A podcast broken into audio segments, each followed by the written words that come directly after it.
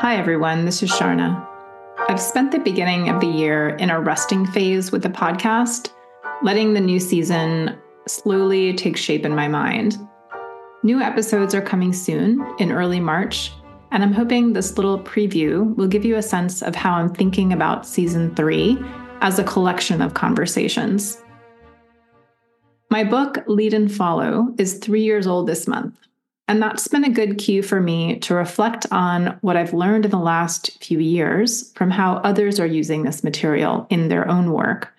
And it's also prompted me to ask myself what's next? What's the most relevant and useful thing I could be talking about right now on this topic of leading and following?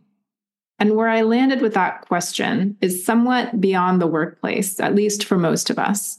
And it's also somewhat beyond the classroom.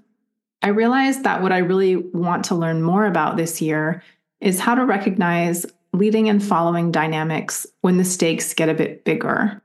I want to understand better what the consequences of especially our followership actions might be in the midst of somewhat uncomfortable, maybe hard to wrap your arms around challenges like ethical business practice, social good, politics, romance, art, ecology, and more.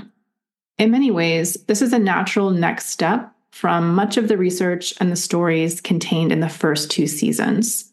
So I'm really excited to introduce you to this next series of guests who are thinking deeply and expansively about how followers influence their leaders and how follower action or inaction impacts our shared life together on this planet in ways that are maybe at first a little hard to see and almost certainly hard to predict or control.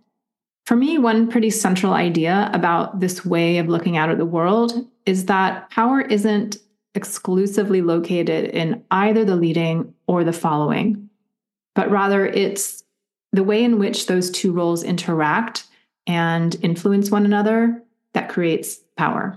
So everything that happens to us really flows out of that relationship somehow.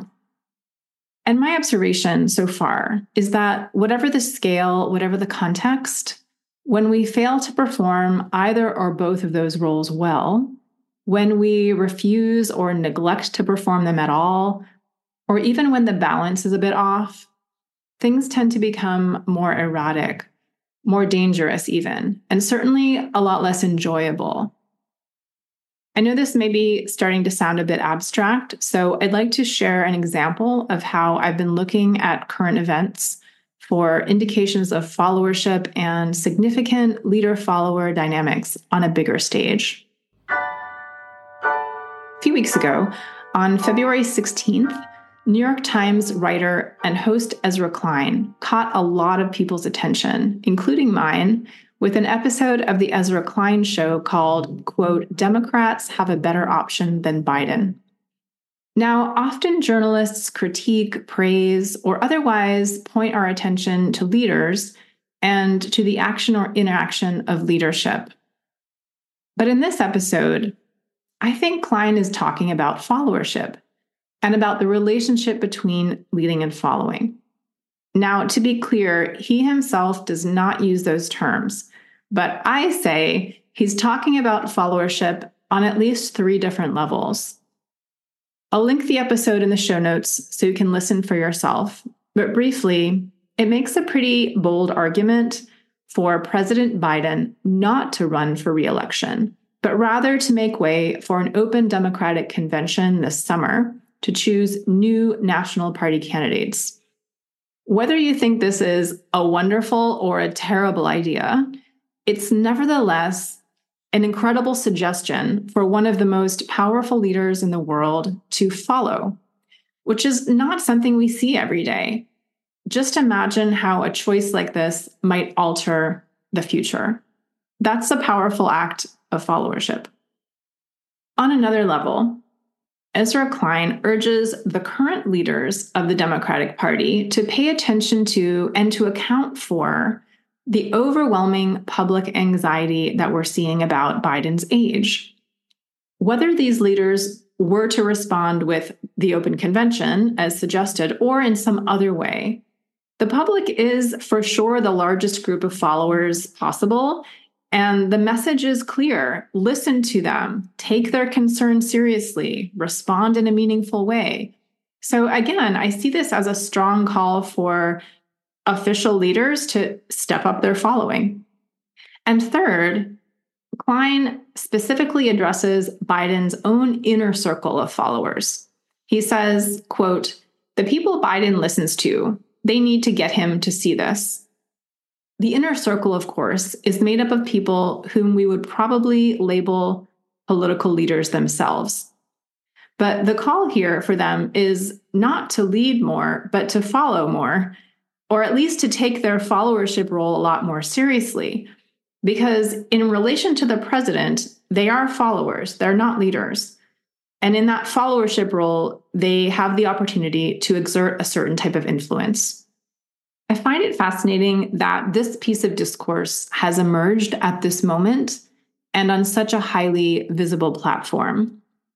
At all three levels, we can imagine how consequential it might be for the leader or leaders that Ezra Klein is addressing to actually embrace a followership role. And that opportunity to imagine a different way, an alternative future, that has tremendous value in and of itself. Because in my mind, all change ultimately begins with imagination. It's the reason I advocate for creative practice so strongly in my coaching work.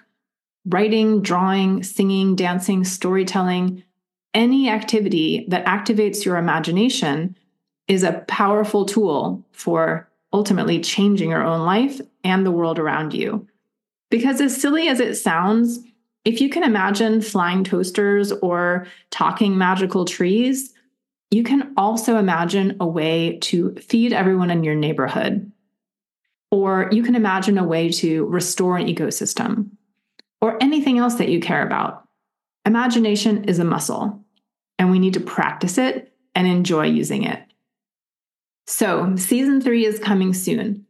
If you missed any episodes in season two, now is a great time to catch up. There are so many gems in there.